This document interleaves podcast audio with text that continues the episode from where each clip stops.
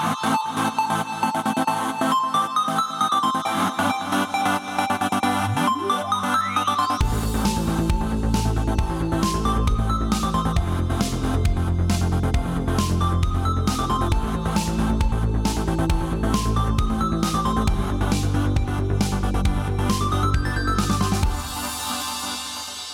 Hallå där allihopa och välkomna till ytterligare en veckas avsnitt av Nördliv Podcast. Jag heter Fredrik, med mig har vi Jesper och Danny och det här är avsnitt nummer 321. Hur står det till den här andra i tionde, gossar? Jo, men uh, det känns lite märkligt att det är liksom redan andra oktober. Liksom, oh. Det går väldigt fort känner jag. Precis. Men annars jag, säger som, jag, jag säger som jag alltid brukar säga, det knallar och går. Synd och, det, det är synd och, och, kla, synd och klaga sådär. Är det verkligen synd? Ja, det är synd att beklaga sig sådär. Ni har hört det, alltså, ni har hört det, det, ni har hört det förut. Om det är en rimlig mängd så tycker jag det är okej. Okay. Mm. Om man bara klagar eller bara är chipper hela tiden, då är det också jobbigt. Tänk någon som är så här super super ultra positiv varje gång man bara hej hur är det med dig? Det är det bästa livet. Men, det du, finns jag, men, jag menar, och det, å andra sidan det är väl skönt. Jag menar Fredrik, ifall jag skulle gå omkring och säga chipper hela tiden, bara, du bara nu har han blivit supernorsken här för nu är han verkligen så här, liksom, nu kommer han snart med en lusekofta och bara skida över axlarna sådär. Precis. Ska ut liksom, ut på tur. Ut på tur. Ja. Mm. Eh, på på tur. Eh, vi ska prata lite allt möjligt idag. Allt från eh, tv-serier som eh, Foundation, förmodligen. Vi får se. Och eh, James Bond-rullen då, No time to die. Men dessutom kommer vi ta upp uh, Fist, Forge in Shadow Torch, ett namn. Mm. Eh, kan man säga. Och sen så har vi även lite första inblick på Lost Judgment och lite Halo Infinite Inside-programmet där. Eh, men först så ska vi hoppa till veckans nyheter och så tänker jag. Och uh, vi börjar med just lite trailers. Det har kommit ut lite trailers nu. Det var ju någon Netflix uh, kavalkad. liknande. Ja, en kavalkad. De släppte ju massor där samtidigt. En av de första då som släpptes var The Sandman. Trailer på en väldigt um, eftertraktad serie för många. Neil Gaimans uh, The Sandman. Jag såg den här, det ser ut som att uh, de har verkligen rakt av försökt att hitta någon rent utseendemässigt som ser ut som Dream där i huvudrollen. Inte det lättaste. Nej, verkligen inte. Han har ett väldigt stramt uh, utseende så att säga i serietidningen, eller serietidningen, grafiska novellerna man vill kalla det. Mm. Um, men jag, jag, tyckte det såg okej okay ut. Jag skickade till Lotta. Jag hörde bara Spräck, spräck inte lyssnarnas... Uh... Det har liksom bara varit så konstigt, konstiga tecken och sen, hur kan man, jag vet inte hur man kan skicka dregel digitalt men hon lyckades. Ja. Det rinner, rinner ur dina högtalare bara, liksom, du bara, ja det är en ny telefon. Det, det var att skicka någonting om uh, Final Fantasy 14 Endwalker, typ jobb, uh, trailer eller någonting så blir hon likadan. Okej. Okay. Ja, det här kommer ju vara då, det kretsar ju runt då Dream som han heter. Det är ju ett gäng människor som försöker fånga då egentligen döden, vad det verkar som i trailern och istället så får de Dream då. Um, och därefter så, och det här är ju massa, i serietidningen eller i grafiska novellerna, hur man nu vill säga det. Jag kommer säga, fortsätta säga serietidningarna. Så är det ju väldigt så här novellartat, det vill säga det kan vara väldigt olika berättelser varje gång. Och det är väldigt mycket fokus på just det psykologiska i det. Mm. Det är en ganska annorlunda serietidning. Um, men det ser ut som att man fångat en del i uh, utseendet. Jag vet inte vad är era intryck av den där lilla trailern? Uh, verkar väl cool. Det, jag kan ingenting om den här serien överhuvudtaget, men det verkar vara lite typ någon slags kultliknande grej. Uh, med, ja, jag tyckte den verkar cool och lite sugen på att eh, kolla vad det här är för någonting sen när det kommer. Mm.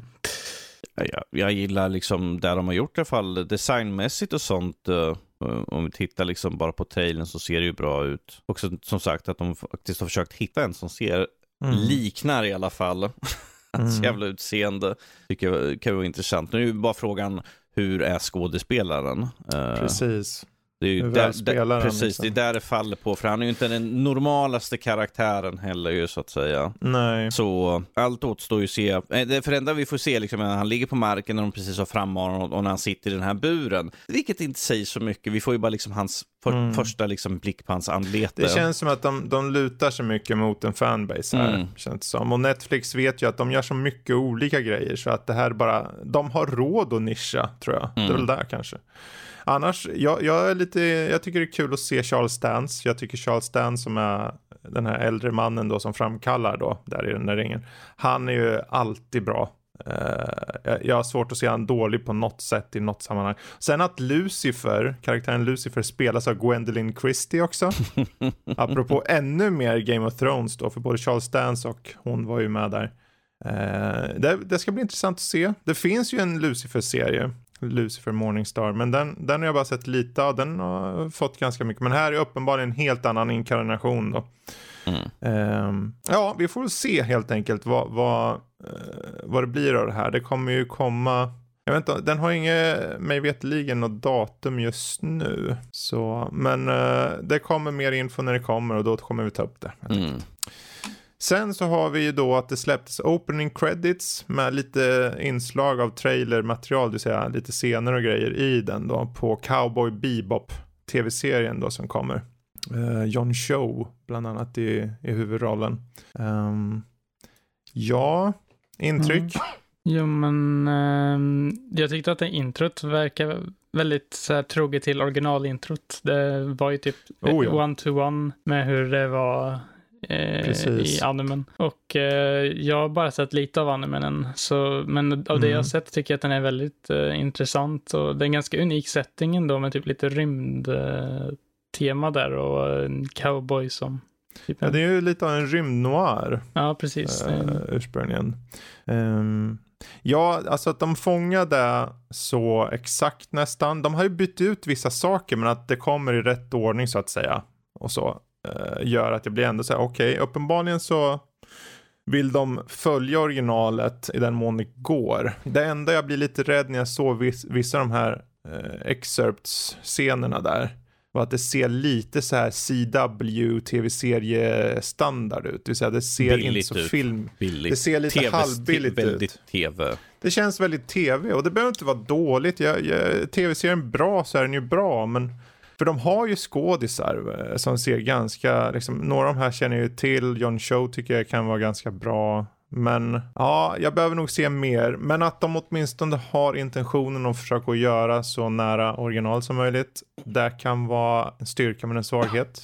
ja, alltså, De du vet, som många fans säger, ja men det ska vara som boken. Varför tog ni bort Tom Bombadil? Tjatar någon idiot någonstans. Ehm, den idioten.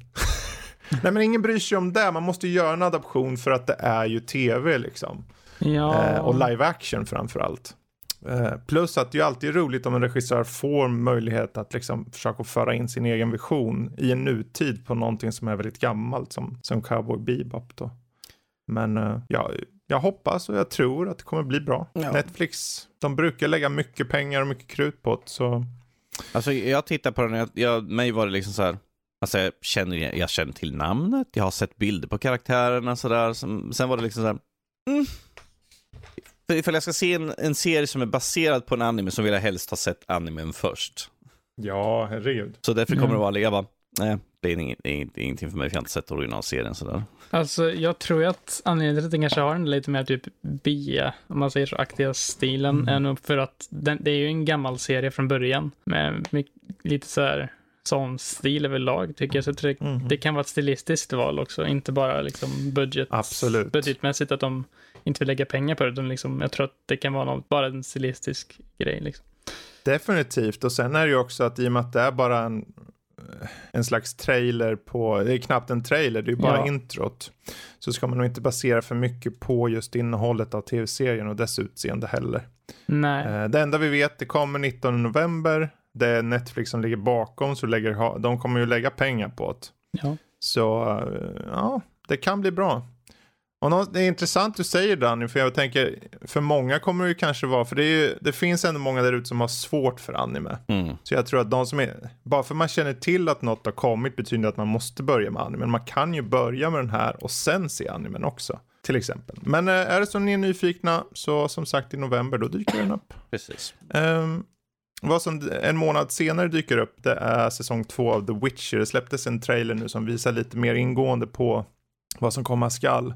Eh, och framförallt är det väl då att de, Vesimir Vesemir och hans andra kompanjoner så att säga, eh, andra witchers är med nu och då fick man se dem för första gången. Eh, jag tycker det ser ut att bygga upp drama, dramat mycket mer. Eh, jag hoppas att Henry Cavill lyckas eh, göra mer med rollen på något sätt. Eh, jag tyckte väldigt mycket om första säsongen. Men uh, jag vet inte riktigt hur de ska ta det vidare så det ska bli väldigt spännande att se. Ja, de har ju redan utannonserat tredje säsongen är ju mm. godkänd där ju, att den komma skall. Tog de ju upp, eh, tar de ju upp i klippet sådär att säsong tre kommer.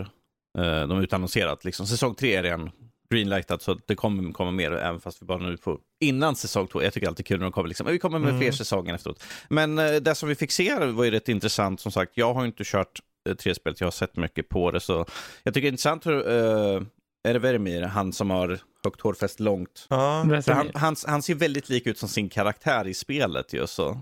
Det bör tilläggas, det här utspelar sig långt innan Witch 3. Mm. Oh, jo, jo, men jag, mm. men jag tänker att karaktärerna, liksom, för att jag, ja. jag har ju spelat spelkaraktärer och han är ju väldigt lik, liksom, med lite högt hårfäst, liksom, exakt ansikte och, och mustaschen sådär. Så jag tycker det är intressant att har i alla fall efterliknat där ju på honom. Mm. Ett bra val av skådis. Um, det där är den där dansken, jag glömmer inte bort vad han heter, men han var med i den här Assassin tv-serien. Han var med i Pusher-filmerna bland annat. Mm.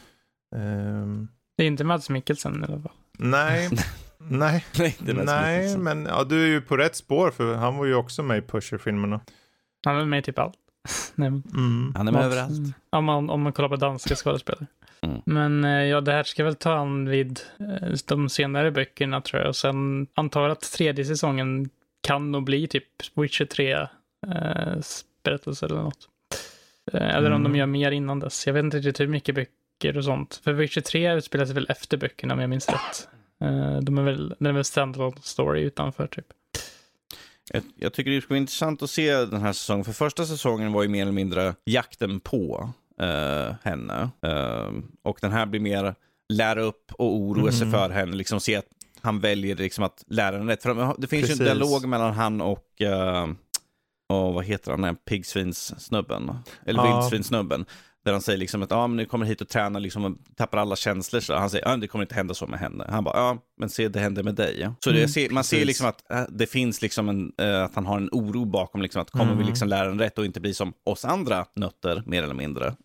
Mm. Och det kan, kan bli intressant att se. Det, kom, det känns som det kommer vara mycket, istället för liksom flashigt, vi är ute och slåss en massa, det kommer mer djupare tankegångar kanske som ligger bakom liksom handlingar som kommer ske. Ja, mer, precis, mer intern drama så att säga mm. mellan mm. karaktärer. Det, och det, ju, och det passar ju för det är ju mycket så som spelet var just frågeställningar kring saker och ting och val framför allt. jag, slog ihjäl, jag slog ihjäl det här monstret men var det faktiskt rätt? Han, han satt ju och stickade en liten lusekofta så här. Var han verkligen elak?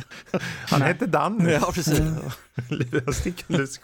ja, oavsett, den, kom, den kommer den 17 december, säsong 2. Eh, det ska bli jättespännande att se. Eh, det är bra, har man julen säkrad och se på någonting.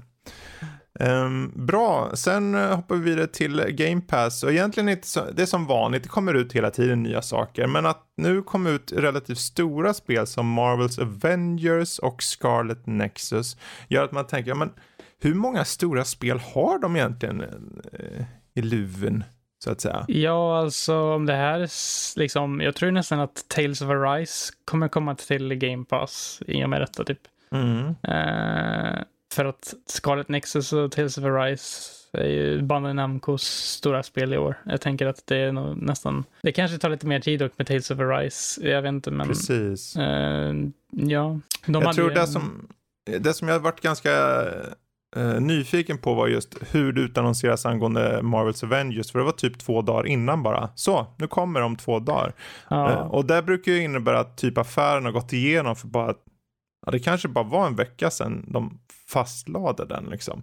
Och om det, det, det, bara visar på hur snabbt i svängarna det går inom just spelindustrin och framförallt hur snabbt Xbox är på för att försäkra in. För om man kollar i appen, om du sitter på datorn och har en Xbox Game Pass-appen så har man ju en sån här kommer snart-sektion. Ja. Och den ser jag ibland bara utökar ut. De säger ju inte till något. Jag, det är inte som att det finns någon stor eh, knapp som säger nu kommer de här snart. Du får ju hålla själv koll. Man får, mer, kanske... man, får, man får mer gå in och kolla, vad är de senaste tillagda spelen? Ja, eller vad som ligger då på kommer snart. Mm. För när jag kollade sist och såg att till exempel Riftbreaker står på att släppas den 14, rakt in i Game Pass. Men varför? Det är så många spel som som folk ser fram emot som de inte ens gör någon PR för. Och om de har något så här mail eller någon liten, du vet de har ju sån här eh, proklamation-grej så här på sin sajt, så här Xbox, nu kommer uh, alltså, om två dagar Marvel de, de, Avengers in. De Men har ju ibland, hur många går in och tittar där liksom? Alltså jag har ju appen på telefon och ibland poppar det upp, eh, som typ i förrgår så poppar det upp liksom att de här spelen finns nu att spela. Jag bara, ja okej. Okay. Ja, ja, men då är det ju för sent. Liksom. Ja, jag de finns just... nu. Det är inte så här, de här kommer och nästa vecka ser fram. Jag vet inte hur deras PR-strategi ser ut egentligen. Vill de inte pump, göra reklam för... Deras PR-strategi liksom, gör ingenting, pumpa på ut spelen. Ja, alltså Scarlet Nexus släppte de ju samma dag som de mm. annonserade liksom och den var inte någon stor grej liksom att de annonserade på deras officiella Twitter eller något sånt där om jag minns rätt. Utan det var liksom bara på Tokyo Game Show där det bara är en massa japaner. Precis. Mer eller mindre som kollar för den. Jag vet inte ens om den streamades på engelska. Där, där kan jag förstås förstå strategiskt. Var det på Ga eh, Tokyo Game Show de utannonserade? Ja, de utannonserade det och så utannonserade de AI The Somnium Files också. Eh, Okej. Okay. Ja, för den, den strategin förstår jag, för du vill ju rikta in dig mot en publik och är det någonstans många japaner tittar på så är det väl Tokyo Game Show. Så då kan de kanske sno ett par subscribers från den eh, japanska mar marknaden. Men överlag så är det väldigt dåligt förmedlat alla de här spelen som bara helt plötsligt utannonseras. Jag vet inte riktigt hur de resonerar där, det är lite synd. Ja. Det känns som att de har ännu större potential. De har, det är ju bra potential i Game Pass. Det är en fantastisk funktion och jag spelar ju hutlöst mycket där. Men ändå så finns det ju spel som jag knappt hinner se att de ska komma. Liksom. Och när de väl har släppts då kanske man sitter med något annat. Ja. Så det, jag, jag, skulle vilja se typ att de utannonserar kanske en vecka, två veckor, en månad innan och säger då datumet. Vissa spel gör ju det. Vi vet ju deras egna som Halo eller Age of Empires eller Force eller, eller sådär. Men överlag så, varför missar de det? Det är så enkelt känns det som. Typ PS Plus liknande, typ att de om det är typ i början av månaden till exempel så har de typ mm. typ 27, 28 så liksom man har tid att se vilka som kommer då. Precis. Eh, det hade varit bättre än att typ slänga upp dem samma dag. För jag vet inte, mm. det, ja, man hinner ju inte med dem då. Nej, men jag tror det kan jag tänka mig att det helt enkelt är att de, de får in spelen, de gör sina business bakom kulisserna och sen så får de in det och bara vill få ut det på en gång liksom. Så att de kanske inte hinner göra det förstås. För som det här med Marvel Avengers, två, om två dagar släpps det sa de. Och folk bara, vänta vad? Okej, okay. och Scarlet Nexus på Tokyo Game Show, nu är det ute på Game Pass. Uh, det liksom, då var det åtminstone en, en arena fört, men när de bara liksom i någon utannonsering på sin hemsida skriver i ett inlägg bara, åh oh, ja, vi släpper fjolårets uh, Avengers-spel. Så tycker jag det är missad potential. Ja. Men jag tycker det är mest tråkigt när man ser försvinner snart från servicen. Jag bara, ja. Jag bara, ja, visste, inte ens att det, visste inte ens att det här spelet fanns här, för att de har aldrig sagt att det gör det så här. Om man inte söker igenom alla ja. spel. Det är så sjukt många spel på det här Game Pass också, det är inte typ oh, över hundra ja. spel. Så det är liksom Precis. jättesvårt att kolla på exakt. Det är ju jättemånga stora liksom blockbuster-titlar där. Så det är liksom... Ja. ja, oavsett, summa summarum, håll koll på Game Pass ni som har. Håll koll på vad som komma skall-sektion. Eh, och håll koll på Xbox egna sidor. Jag tror det är Major Nelson som bland annat gör de främsta större utannonseringarna. Mm. utannonseringarna. Eh, Playstation däremot, de är också utannonserade lite. De utannonserade att de kunde välkomna äntligen till slut Bluepoint Games till Playstation-familjen. Det var ju på tiden, så alla i kör och ryckte på axlarna för att det var ju mer eller mindre bekräftat för någon månad sedan. Men det är kul att få det på pränt, mm. faktiskt. Um, tankar? Ja, det tycker jag nästan var liksom... Jag trodde typ ärligt talat från början att de var en Playstation-studio nästan för att de har ju bara gjort för Playstation den senaste och jag vet mm. att de har mm. gjort de senaste, de senaste fyra spelen har ju bara varit Playstation 4 och det senaste var ju Playstation 5 ju så. Ja. Och det är bara två, två spel som de har jobbat på som var som kom ut på Xbox, fast det var ju bara portningar då mm. ju. Så att de har ju alltid mer eller mindre varit Playstation, de har gjort Playstation Vita också spel ju där, eller portningar till. Så mm. överlag 99% är Playstation, så är det inte så förvånande Nej, att de, de, gjorde nu ju äntligen blev ja, plockade. stora remakes på Shadow of the Colossus som är en väldigt stor Playstation-ikon och sen uh, Demon Souls också. Mm. Men nu har de ju kommit ut med att nu när de blivit uppköpta av Playstation ska de, jag vet, inte, jag vet inte om de har gjort något riktigt eget IP förut, men de ska i alla fall göra ett eh, stort eget IP nu Mm. eh, bakom Playstations namn då. Eh, så det ska bli intressant att se vad de gör nu när de har bara gjort remakes som har varit riktigt bra remakes överlag. Väldigt, väldigt snygga remakes eh, Mm. för den delen. Eh, de kanske inte är så jättemycket till nytt i sina remakes, men, men det de har gjort liksom på en teknisk nivå är jag väldigt imponerad av dem för de, ta Demon Souls till exempel. Det handlar ju inte bara om, för det är en sak om det hade varit en, en studio som bara gjorde remasters. Då hade jag Mm. inte, ärligt talat, hade jag inte brytt mig ärligt så. nej. Men i och med att de bygger mer eller mindre från grunden sina remakes så är ju det här en väldigt bra studio tycker jag. jag ty- det är ett väldigt bra köp. Och någonstans känner jag, vill jag, jag är så här kluven, vill jag att de ska göra fortsätta göra remakes när de gör dem så bra? Eller vill jag att de ska göra eget? Jag är lite osäker där. För att i nuläget, om nu Sony har tagit in dem så innebär det att om de ska, om de ska göra remakes så kommer det ju inte vara på något annat IP som de inte Sony har. Eh, Så eh, om någon bara, ja men kan inte de göra Silent Hill? Ja det kommer ju inte ske nu om inte Sony skaffar det. Och Konami bara, ja ta det, vi behöver det inte. Det kommer Ja. inte ske. Nej. Men någon, finns det någon Sony-titel som de skulle kunna göra som bara ligger och dammar? Det finns ett par stycken. Eh, det har varit Det en rätt stor grej nu med att, jag vet inte om det varit någon läcka om det, men det var ju någonting om någon Metal Gear Solid remake på det första Mm. spelet eller något sånt där. Och det känns ju ändå som att det skulle de nog kunna göra eftersom att det är Kojima. Eh, Ja, men det är ju Konami fortfarande va? det är ju Mm, Konami fortfarande, yes. men Konami är Konami. Men jag vet inte. Ja, ja, ja inget är omöjligt. Allt handlar om hur Sony har lyckats betala till sig en licens eller inte.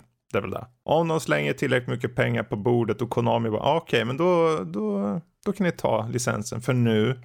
Det, det är det enda scenariot. För att Konami nu när de precis utannonserar att de ska arbeta mer på spel. Vilket jag Eh. inte ser fram emot. I och med att, eh, ja, covid och så har ju påverkat Pachinko såklart. Folk gick inte ut på samma sätt och det påverkar intäkter och det.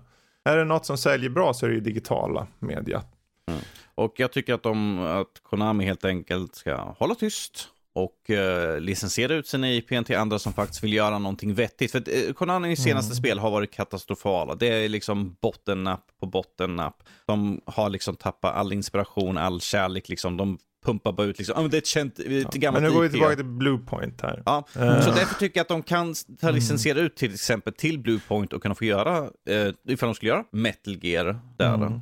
Vi kan ju alltid hoppas det, men det, Mm. som sagt, det hänger på att Sony då köper in det och har det på pränt, liksom att de får göra. Mm. För så länge Konami ser att det finns pengar i det så kommer de inte göra det. Mm. Och det, Det är är synd. liksom, det, det kan vara synd, men det är också helt upp till dem. Ja, alltså det Eh, För det. mig kvittar det. Jag, jag, jag tycker ju att så länge den här studion då, Bluepoint, får någonting saftigt att bita i, gärna något som gör att de får vara lite kreativa, så fine. Om det så är en ny remake, en total remake på någonting eh, som Sony har i bakfickan, som har legat liksom. Eh, de måste väl ha några gamla, hur många som helst spel själva liksom. Mm. Så kör på det vet jag. Det kommer säkert bli jättebra. Det är en väldigt bra studio. Får vi först se liksom vad deras det här egna IP blir, ifall det är något bra. Mm, om kan- det ens blir av. om det ens blir av, ja. Precis. Det här var ju liksom att det var liksom innan de köptes upp så var det att de eventuellt skulle Precis. arbeta på ett eget, eget IP, men att efter uppköp så får vi se helt enkelt. Ja. Ja, och vem vet. Jag vet inte hur stora de är sett till arbetsstyrka, om de kanske kan eh, dela upp det Mm. eh, i två, två arbetsteam. Liksom. Eh, oavsett, den som lever får se. Eh, sen så hade vi egentligen då, vi var inne lite på TGS där, alltså Tokyo Game Show. Jag bollar över till vår expert Jesper. Vad har hänt i Japan? Vad, är, Alltså- vad var det stora liksom? Fanns det nå- något som stod ut där? På just det, Det här var- Square Enix-eventet då? Jo, alltså det var ju egentligen en, eh, så de hade ju en sån här Square Enix present som de har lite sådär när som helst eh, med olika spel, announcements och sånt. Eh, egentligen var det inte så jättemycket utannonseringar här på det här eventet alls. I alla fall inte för oss i väst. Eh, Life is true strange colors till exempel fick en japansk dubbning eh, som på något konstigt sätt låter bättre än den engelska och mer autentisk tycker jag. jag hörde. Okej. Eh, det kändes som att den passade väldigt bra. men det kanske är för att huvudkaraktären är asiatisk och så. Sen fick den kanske största grejen på hela showen var väl att Final Fant eller Strangers in Paradise, Final Fantasy Origin, där nio, eh, lik, alltså nio utvecklarna som eh, har gjort ett Final Fantasy med Mm. eh, mer eller mindre en omtolkning på ettan, Final Fantasy 1 i den världen, eh, har fått ett eh, definitivt datum nu och det blir eh, 18 mars 2022. Mhm. Eh, och sen eh, så kom det något spel, jag tror det hette Dungeon Encounters, eh, som de utannonserade typ, eh, som utannonserade på den här showen och den hade några kända namn bakom sig från Final Fantasy 12 eller något och lite sånt. Eh, och eh, den skulle släppas bara två veckor efter den annonserades, jag tror det var 14 oktober eller något sånt. Snabba Eh, drag där. Så det var väldigt snabbt. Eh, Det verkar vara någon slags, man går runt på ett bräde och så ska man typ ta del i typ turn-based combat. Det ser lite som något brädspel blandat med RPG. Det verkar väldigt unikt. Eh, Jag vet inte om det kan bli någon jättestörre hit, men för det verkar extremt nischat, men det var väl det med det och sen, eh, ja, eh, det första de intro- introducerade showen med var så, eh, vi nämnde för några månader sedan att eh, Final Fantasy 16 ska inte visas på Tokyo Game Show, så det kan ni... in- Det kan ni fet glömma. Ja, men trots det så kom de ut med lite små detaljer i en intervju senare med Yoshi P, utvecklaren av eh, 14 och 16. Och han sa att de är helt klara nu med eh, både typ hela main, hela main storyn är klar och typ alla sidequests i hela spelet. Eh, och eh, de hade bara lite små tekniska saker i princip kvar innan de känner sig eh, mer eller mindre färdiga med det spelet, vilket jag tycker är intressant för att eh, det känd, de har nämnt någon gång innan att de vill visa, nästa gång de visar det, de vill de ha ett definitivt releasedatum och då ska det vara liksom right around the corner, liksom nu kan ni köpa det om Mhm, två månader mhm. här. Vilket känns som en ganska, in, det är en ganska smart grej av dem tror jag faktiskt, för att Final Fantasy 15, om man kommer ihåg det spelet, hur länge, hur, lång äh, utvecklingsprocess och trailers hade inte det? Det var liksom, först var det versus 13 äh, eh, och sen så kom det och blev 15 och sen fick det typ datum 2015 eller någonting och sen blev det uppskjutet till 2016 och massa sånt. Mm. Eh, samma sak med Kingdom Hearts 3. Skulle komma Oh, ja. typ 2014, 15 och sen kom det 2019. Så det, ehm, ja, jag tror att det är bäst. Jag tror de lärt sig lite från sina misstag här, vilket alltid är skönt att se.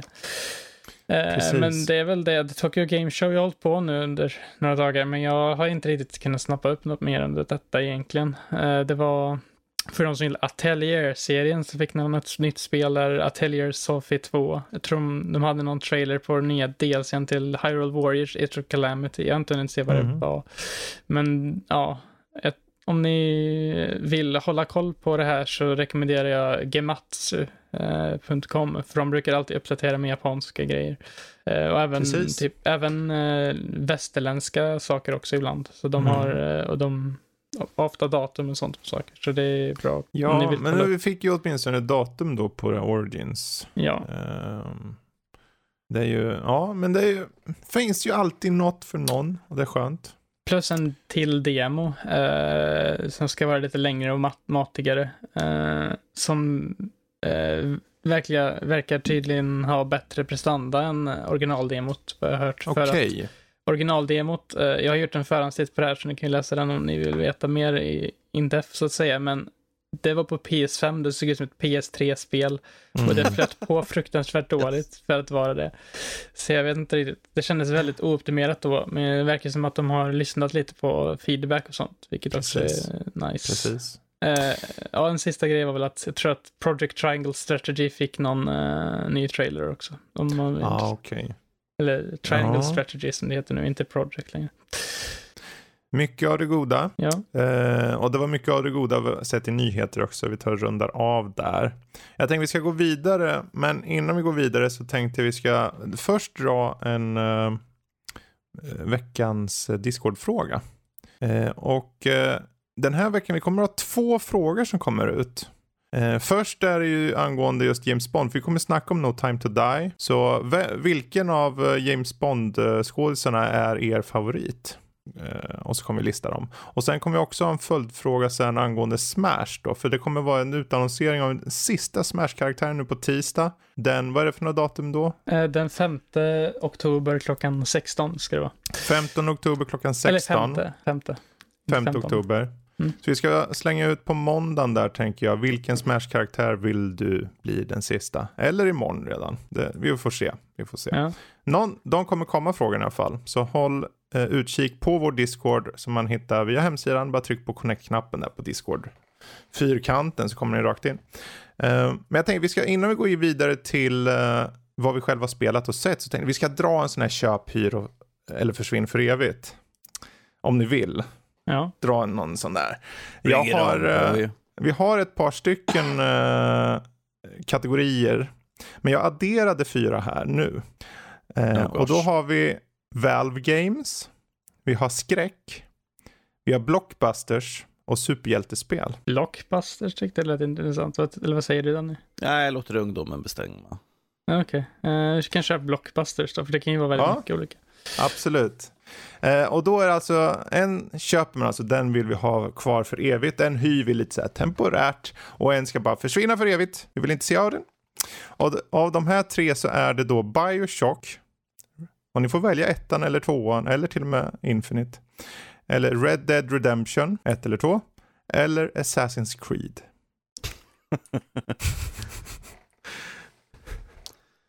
Så, en ska köpas, en ska hyras, en ska försvinna för evigt.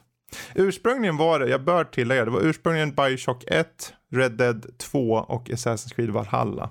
Ni får okay. välja, vill ni ha för hela serierna eller vill ni ha för specifika? Jag tycker det lät bra det som du hade med eh, dem, för det är, typ, det är de enda av dem jag har kört i serierna. Okej, okay. ja men då, då kör vi på det här. Bioshock mot Red Dead Redemption 2 mot Assassin's Creed Valhalla. En ja. ska köpas, en ska hyras, en ska försvinna för evigt. Mm. Uh, för lite fräck att börja och göra Danny ja. lite ledsen kanske. Be my, men, be my guest. Men uh, jag skulle nog säga att jag skulle så, Har jag sagt att jag ska gå och slipa mitt uh, Altair-svärd innan du uttalar dig? Mm. Oj. Jag skulle nog säga att jag inte, att av de spelen så skulle jag säga att jag skulle ta bort Valhalla faktiskt. För jag kände att Origins är bättre. eh, och det är det enda jag har kört annars. Men jag kände att eh, storyn inte riktigt finns där på något sätt när jag har kört. Det är lite all over the place och inte någon mm. jätteengagerande. Och sen känns det lite alldeles för stort för sitt eget bästa kanske. Eh, Red Dead Redemption 2 tycker jag är ett fantastiskt spel på det att det i sin realism och sin uh, immersion-känsla, att man verkligen är i den världen där. Uh, ett riktigt bra spel tycker jag. Så jag tror att jag ska säga uh, hyr på Red Dead Redemption. Nej, jag ska säga hyr på Bioshock faktiskt. Mm. Bioshock är mycket kortare spel. Mm. Uh, och jag tycker att det är ett spel som man borde köra för att den har en väldigt intressant berättelse och vär, bra världsbyggnad med äh, Rapture som man är i där. Mm. Så, äh, och äh, jo, det, det, det, är en klassiker som jag tycker att man borde uppleva. Men det är ju rätt så kort också. Det är väl typ så här 15-20 timmar eller något. Och sen har vi Red Dead Redemption 2. Man hinner knappt, på en hyrperiod så hinner man knappt mm. köra Red Dead Redemption 2. det är typ så här 100 timmar eller någonting om man ska klara ut. Nej men någonting i den stilen. Så att, Red Dead Redemption 2 skulle jag säga på köp eftersom att mm. den kan ta en ett tag. Uh, även om jag kanske skulle säga att jag tycker om Bioshock en gnutta mer. Men du får ju tänka som så att köp, in, köp innebär ju inte egentligen att du köper mer som att det här är spelet du helst vill ha. Och hyr innebär ja. alltså spelet som du egentligen, där, där kan jag ha och köra en stund. Eller, kanske, ja. det är inte lika kan, viktigt bara vi som kanske, köp. Vi kanske skulle haft toppklass bra köp och bajsmacka. jo, men det. Eh, i så fall då kanske jag säger Bioshock på uh, köp då. Eftersom jag tycker att det är mm. ett spel som man borde köra. Det, liksom. Mm. Uh, och Red Dead Redemption 2 är någonting man kan känna på. Då. Mm. ja. Och Valhalla försvann. Norsken ja. då? Well, jag tror inte folk kommer vara så förvånade över min, min resonering här. Att såklart köpa blir ju Assassin's Creed. Uh, för det det är Assassin, jag behöver inte argumentera mer. Och Fredrik bara, go on, försök argumentera. Jag tycker om Assassin. Läs, läs bara Det liksom. var ju kul att du sa att du behöver inte argumentera mer, men du har ju inte argumenterat för det. Du har ju bara Nej. sagt att du tycker om det. Det är ingen Ja, argumentation. det är min argumentation. Jag sitter med näsan upp i luften för er som inte kan se mig. Ja, men det, det är fine. Det spelar ju ingen roll. Det, ta, ta dem du känner för bara. Ja, nej, Assassin för att, uh, well, jag behöver bara titta på mina montrar, jag är Assassin överallt Mhm. i min lägenhet. Eh, på de andra två så skulle jag säga Red Dead 2 har ju längden på spelet, men Bioshock har upplevelsen tror jag mer. Så att för mig så skulle Bioshock vara den som jag hyr medan Red Dead faller bort. Även fast man, ifall jag skulle se till liksom speltid Mhm. så vore ju Red Dead 2 det smartare valet. Men att jag vill hellre ha upplevelsen, en, en unik upplevelse. Red Dead 2 är Red Dead fast Precis. längre. Så det är storyline, det är liksom, jag vet vad jag får, det är precis som Assassin egentligen. Mm. Du gör mycket av samma medan Bioshock är liksom de olika områdena, de olika karaktärerna, det är liksom upplevelsen där som egentligen Precis. spelar in mer. Ja, för när jag skrev den här nyss här så jag bara drog spel ur eh, en virtuell rövhål om ni så ursäktar. Ett rumpstycke. Ja, eh, och kom på nu så här, men det här var ju ganska svår egentligen. För jag, jag tror så här, jag tänkte, men det var ju enkelt, då skulle jag ta den, den, den. Och sen nu när jag tänkte efter så när ni pratade om spelen, Bioshock, det är den enda jag vet att jag definitivt köper. För första Bioshock, eh, den upplevelsen och den, för mig så var det en väldigt skön nerv i det här spelet. En nerv och en närvaro som jag inte hade sett riktigt på länge. Och du blev System inte Shock. sjuk av det. Eh, jag blev där för mig. Ja. Eh, men det säger något att jag pushar mig igenom hela spelet. Mm. Jag tror, först var jag säga, men kanske skulle ha Assassin för Valhalla på hyr, men Red Dead är nog lite mer unikt känner jag. Eh, hade det varit en annan Valha- eh, än Valhalla, hade det varit Origins, då hade det varit självklart. Känner jag. Men eh, jag tror jag nog tar, köper Bioshock, hyr Red Dead och uh, jamma av med uh, Assassin's Creed Valhalla där. Det var ju samma då. Ja, det kanske vi har då, ja. Precis. Vi kanske skulle byta om den, namnet på det här. Toppklass, bra köp eller försvinn för evigt. Det är nog bra. Från och med nu Ja. heter det så. Toppklass, bra köp eller försvinn för evigt. Det är toppklass uppenbarligen är bäst. Fjärde gång, tredje eller fjärde gången vi har så byter vi namn. Nej, det funkar inte det här riktigt. Vi kommer inte ihåg. Det kanske inte byter namn igen, men då får det vara så. Eh, vi- kan ta en gång till och, eh, en ny då. Vi har antingen Valve Games, skräck eller superhjältespel. Vad vill ni ta? Um, kan väl ta Valve Games kanske. Ja. Eller, ja det spelar ingen roll egentligen. Bestäm du Fredrik annars. Jag? Ja. Nej, men eh, Danny får bestämma. Nu är det upp till dig. Ja, ifall det blir mig så tänk, då säger jag skräckspel bara för att nå- ta något han inte har nämnt. Yes? Jag vet, Ska vi jag köra på spelar, det? spelar ju massvis med skräckspel. Ja. Ja, ja, men vi kör på det. stycken. Två stycken precis. Du har säkert hört talas om alla Vi som ska, har en, den är- en är toppklass, en är bra köp och en försvinner för evigt av Resident Evil 2-remaken, Resident Evil 7 och Silent Hill. Mm, Ja. Första, första Silent Hill då alltså. japp. Eh, ja, eh, jag har ju faktiskt bara kört Resident Evil 7 och den här Mm. eh, spelen. Jag, Då vet du vad du köper i alla fall då antar jag. Jo, Om det inte sög då för dig. nej, jag tyckte det var riktigt bra. Så jag skulle nog säga köp Resident Evil 7. Eh, Mm. Om vad jag har sett och hört och allting om Resident Evil 2-remaken. Jag har planerat att köra den någon gång. Jag får se när det blir. Men eh, så skulle jag nog kanske säga hyr på den. Mm. Eller om vi säger toppklass och bra köp då. Så Mm. säger jag toppklass på Resident Evil 7. Bra köp på um, Resident, Evil 2 Remake. Och Mm. Silent Hill 1, är inte det tankkontroll och grejer? Jag tror det. Jo, Om det det är det. Silent Hill är tankontroll. Okej, Ja. det räcker för att ha det på. Precis. Eh, Jag kan säga jag har mer eller mindre exakt samma. Så jag har toppklass eh, Resident Evil 7 och sen kommer Resident Evil 2 på bra köp och sen kommer Silent Hill bara försvinna in i, i dimman. Eh, norskista. Oh, okej. Eh, jag, tänkte, jag tänkte, jag det enkelt, jag kollar vad jag satt för betyg på dem på Resident Evil som jag recenserar, men problemet är att jag satt toppklass på båda två, så... Fudge. Ehm, men, eh, hmm. Eh, jag skulle nog säga... Ska kolla vad jag har för minus på dem. Uh, hjälp mig inte med. Men gå, gå efter gut feeling bara. Du Eh, måste väl ha en som du tycker lite mer om liksom. Uppenbarligen inte sådär. Nej, jag skulle nog säga... Ja, jag säger nog Resident Evil 7 som eh, bra köp. Mm. Och jag skulle säga Resident Evil 2 som toppklass och tyvärr så faller Silent Hill bort. Eh, jag skulle önska att någon kunde ta plocka upp och göra som de har gjort med Resident Evil och göra remakes på dem.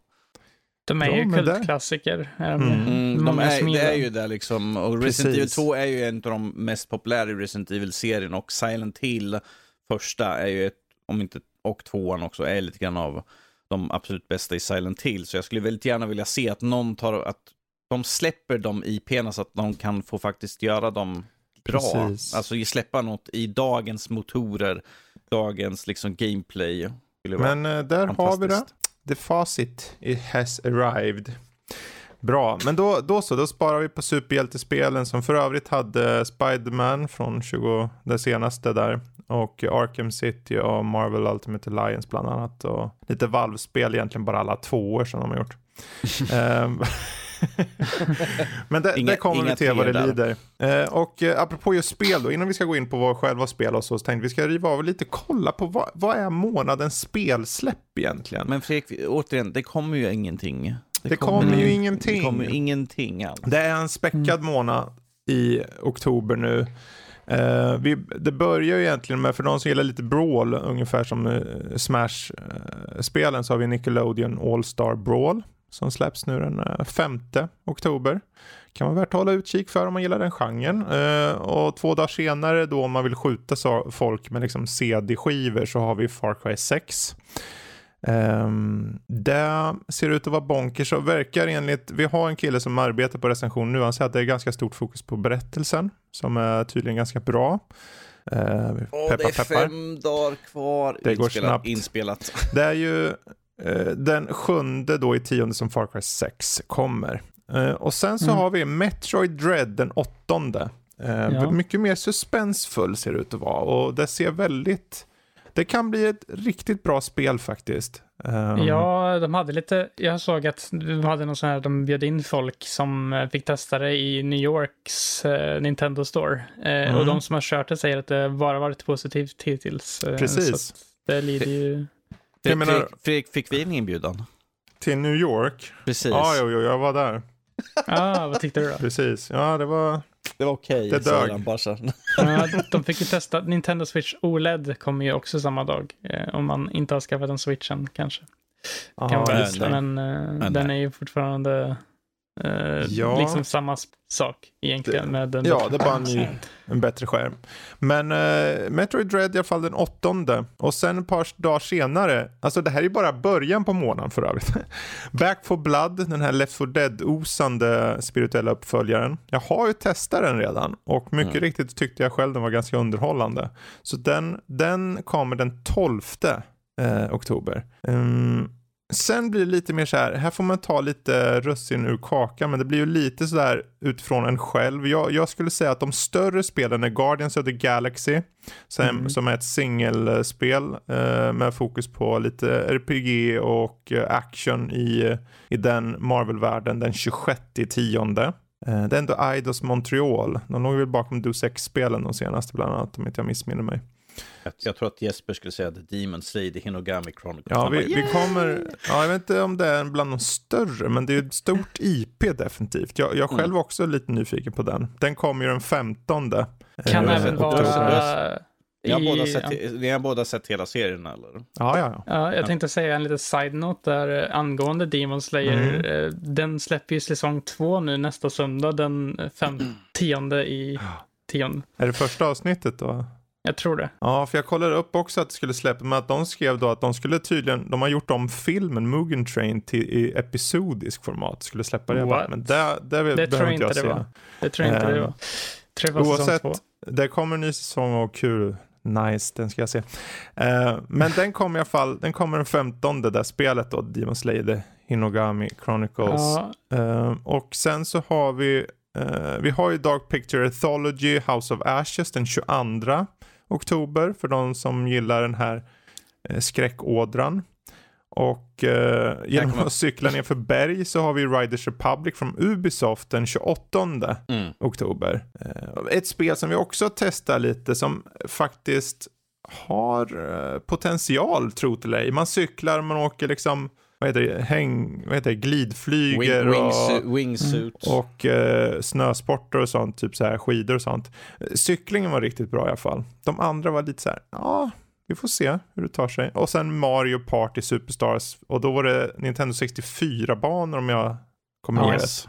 Och de tog och plockade in och uppdaterade Ja, 64. så de där- populäraste 64. Eh, mm, den kommer den du- 29 oktober. Jag vet, jag vet att du är här och inte tagit med för att du inte ville säga det högt, men The Smurfs Mission Village har ju inte du nämnt nu, för jag vet att du längtar efter det. Ja, jag tror inte det är något riktigt superstort spel, men fine. Den kommer den 25 i tionde. Det ser ut att vara ett plattformar av något slag med smurfarna om jag minns rätt. Mm. Eh, och vi nämnde ju lite i förbifarten förut, för den kom ju ut på uh, Game Pass den 14. Är ett spel som heter The Rift Breaker som är en slags kombination mellan Twin Stick Shooter och Tower Defense med enormt sjuka mängder horder, alltså det är aliens på en planet. Uh, det ser mest intressant ut för de har en riktigt bra motor, för den fanns ju ute redan som demo i fjol. Jag testade. Uh, väldigt, väldigt smaskigt om man gillar att se saker explodera utav helskotta. Mm. Eh, men där har ni egentligen, jag vet inte, finns det någon som utmärker sig mer? Det skulle vara Age of Empires 4, det är ju ett ganska stort släpp den 28 i tionde Microsofts egna då.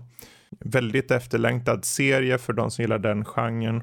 Precis. Mm. Ja, alltså det är en, i, oavsett en väldigt fullspäckad månad om du har sagt. Oh, det, ja.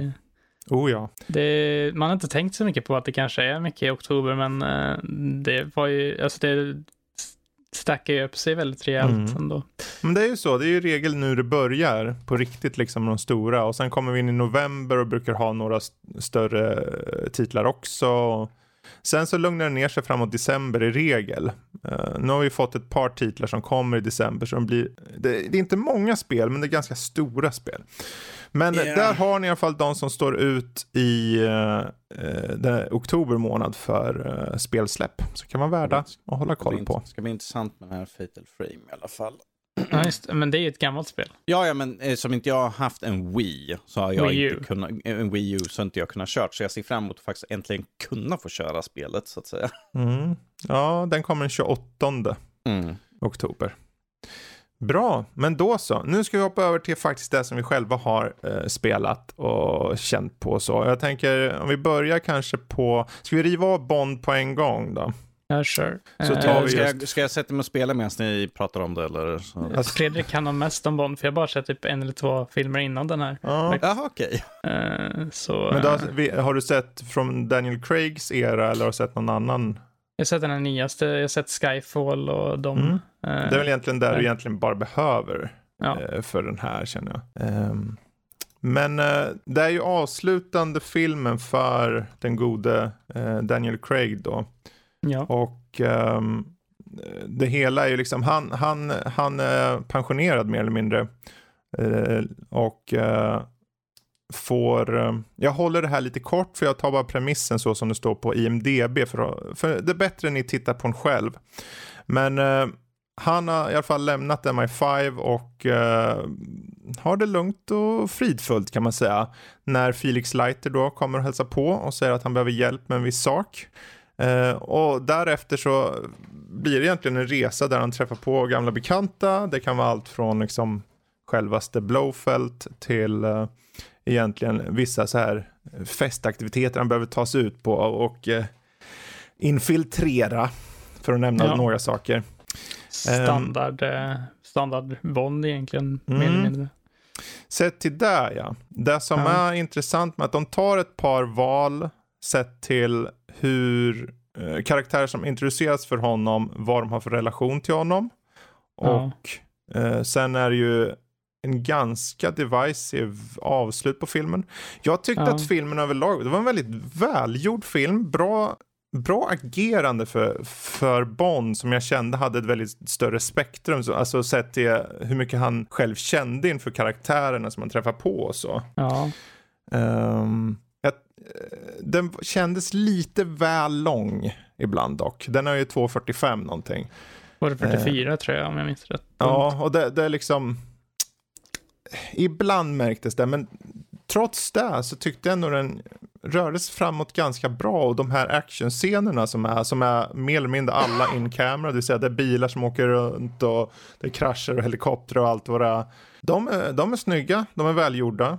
Och det är kul att se att de verkligen gör saker liksom på old fashioned way liksom. Och sen för att In inte tala om alla liksom, alla locations. Herregud, de är verkligen över hela världen. De är ju till och med i Norge. Ja. Jo, men eh, det är väl, jag tycker att den var en rätt bra film ändå. Jag vet Mm. inte riktigt exakt vilket betyg jag skulle satsa på om man satt betyg. Kanske typ så här sju och en halv av tio eller någonting. Mm. Men eh, det, jag är lite så här, eh, tänk, det är väl just det här slutet som jag inte vill säga någonting om, för det kommer verkligen splittra fans. Mm. Eh, eh, det slutet, eh, vilket, eh, vilket kommer göra att många kommer tycka att den är jät- jättebra och vissa kommer bara trasha den på grund av det. Så eh, Ja, och ärligt talat, det handlar ju om att se, det här, hela de här filmerna från Casino Royale till den här är ju ett stort ark för eh, James Bond, karaktären James Bond. Och nu är Daniel Craigs James Bond klar. Och då tycker jag de Mm. har, det var ett, ett ganska poetiskt avslut med tanke på varför han gör som han gör och, och så Ja. i, i, i slutet på filmen. Jag tycker det funkade jättebra. Jag, var, Ja. jag måste erkänna, jag satt där och bara, ska de, ska de göra det här eller vad ska de Och så blir det på ett visst sätt och jag tänker, ja, jag tycker fan det funkar. Jo, men jag, jag kan typ nästan se, alltså det komma efter ett tag in i filmen ändå, att det här kanske är det som kommer hända, Mm. för de introducerar vissa element som Precis. kanske tyder på det här och kanske tyder på Bonds framtid också i Mm. en serie också. Precis. Eh, så jag ska nog inte säga mer än så, för då kommer vi nästan Nej. snart råka säga vad det är Men som vi- vi händer. vem Alla dör! Vi får Alla se om dör. vi eh, får tillfälle att kanske ha en, en spoilercast någon gång eller något. Uh, oavsett, det som jag fann lite svaghet i filmen var hur karaktärer kanske var skrivna sett till framförallt Rami Maleks uh, villen där. Ja. Eh, han, han är absolut inte dålig, tvärtom. Rami Malek är bra i rollen, men han får väldigt lite att göra i filmen. Eh, det är ju Daniel Craigs, uppenbarligen är det hans film och han är ju i kameran hela tiden och det är med rätta för Ja. han gör det bra. Men det gör också att den här bad guyen, han, man ja men vad exakt egentligen hans motiv? ja, det var inte så Ehm, klart. Det är mer fokus mellan just James Bond och Madeline av Lea Seydoux. Eh, deras relation, det är där som står mycket i fokus. Eh, relationer överlag är vad filmen handlar om skulle jag säga. Att det finns mycket Ja. med relationer mellan Blowfeld, mellan Leiter, mellan Madeline, mellan M. Förstår Det är det som är ett Mm. tema mycket här. Vad betyder relationerna? Och sen att det etableras kanske nya relationer och vad har de för någon påverkan mot Bond? Och hur, vad är det rätta i situationen för honom? Det är de sakerna som tyck, tycker jag gjordes väldigt bra i den och de avslutar hela Bond, alltså Daniel Craigs era på ett bra sätt. Och på många sätt så är det perfekt och sen gör, för det kommer bli en reboot. Det kommer inte, om, jag kan säga redan nu, om ni tror att det finns, det blev ju mycket snack om den här 007-agenten spelad av Lashana Lynch. Hon, hon heter Noomi i, Ja. i det här. Hon har ju beteckningen 007 när filmen startar. Men hon är ju inte karaktären James Bond. Nej, och hon kändes verkligen inte, eller jag ska inte säga så mycket, men hon kändes inte som att hon skulle, Hon fick Liksom ju väldigt vara- lite screen time också. ja, och den Jag tycker förvisso kändes- hon var väldigt, hon var bra under, underhållande Mm. hon väl var med. Så jag har inget emot karaktären, men det finns ju många som Nej. tror att hon ska få en spin-off. Problemet med, om- med att det skulle bli en spin-off är att då betyder att det här universumet fortsätter. Men det här universumet är klart. För om du frågar ehm, eh, MGM då, hej, vill ni göra en spin-off med Noomi, a.k.a. Double O? Ja. Eller vill ni göra en reboot där ni använder er av karaktären James Bond? Vad tror ni folk går och ser mest? Ja, James Bond helt James klart. Bond såklart. Och det, det har de ju redan bekräftat mer eller mindre för de debankade det här eh, angående 007 att hon skulle få en spin-off för länge sedan. Men ifall att ni har hört något om det så kommer ni inte behöva det, det är ju karaktären James Bond som det handlar om, det är där de kommer börja om med. Mm. Jag är väldigt nyfiken på vem det blir härnäst. Det, det ska bli jättespännande. Det är Jesper. Oh, Ja, Ja, vad heter du då? Jesper. Jesper Bond. Jesper, Jesper Bond. Med licens att nörda. Ja, men ja, du tyckte sju och en halv där. Jag, jag, jag ligger väl där omkring också. Ja. Uh, du hade sett, uh, vad hade du sett? Skyfall? Sky, Skyfall och Goldeneye typ innan. Den är inte ens samma era egentligen. Jag vet inte om jag har sett Spectre. hade du Jag kan sett, ha sett Spectre. sa du att du hade sett Casino Royale eller? Nej, jag tror inte jag sett den. Jag Okej. vet inte. I så fall har jag glömt av det. Mm, Men, eh, Där är ju Mads Mikkelsen med ju. precis. Mm. Den, den skulle du egentligen ta och se, för där egentligen, den, den binder samman den här på vissa väldigt bra sätt. Uh, Ifall han ska se den så ska han ha en ispåse redo för det kommer vara en... jobbig scen när en Mats Mikkelsen scen. blir eh, slagen på ett visst område. Ehm, Okej. Nej, du menar att James Bond blir slagen av... ja, just det, ja, med Mats James Bond Mikkelsen. blir det, av Mats Mikkelsen. Ehm, ja, men eh, No Time for to Die. Jag tyckte det var en bra rulle, det var en bra avslutande James Bond-rulle och det ska bli spännande att se eh, hur de börjar om det hela sen. Ehm, med en ny skådis. Precis. Bra, bra, bra, bra, bra, bra. Vi kan väl hoppa till lite första in, insikt eller inblick på det här Lost Judgment som du har kört, Danny. Mm. Ja, så är det det jag har kört nu på sista tiden. Ja, förklarar ju saken. Du vet inte själv eller?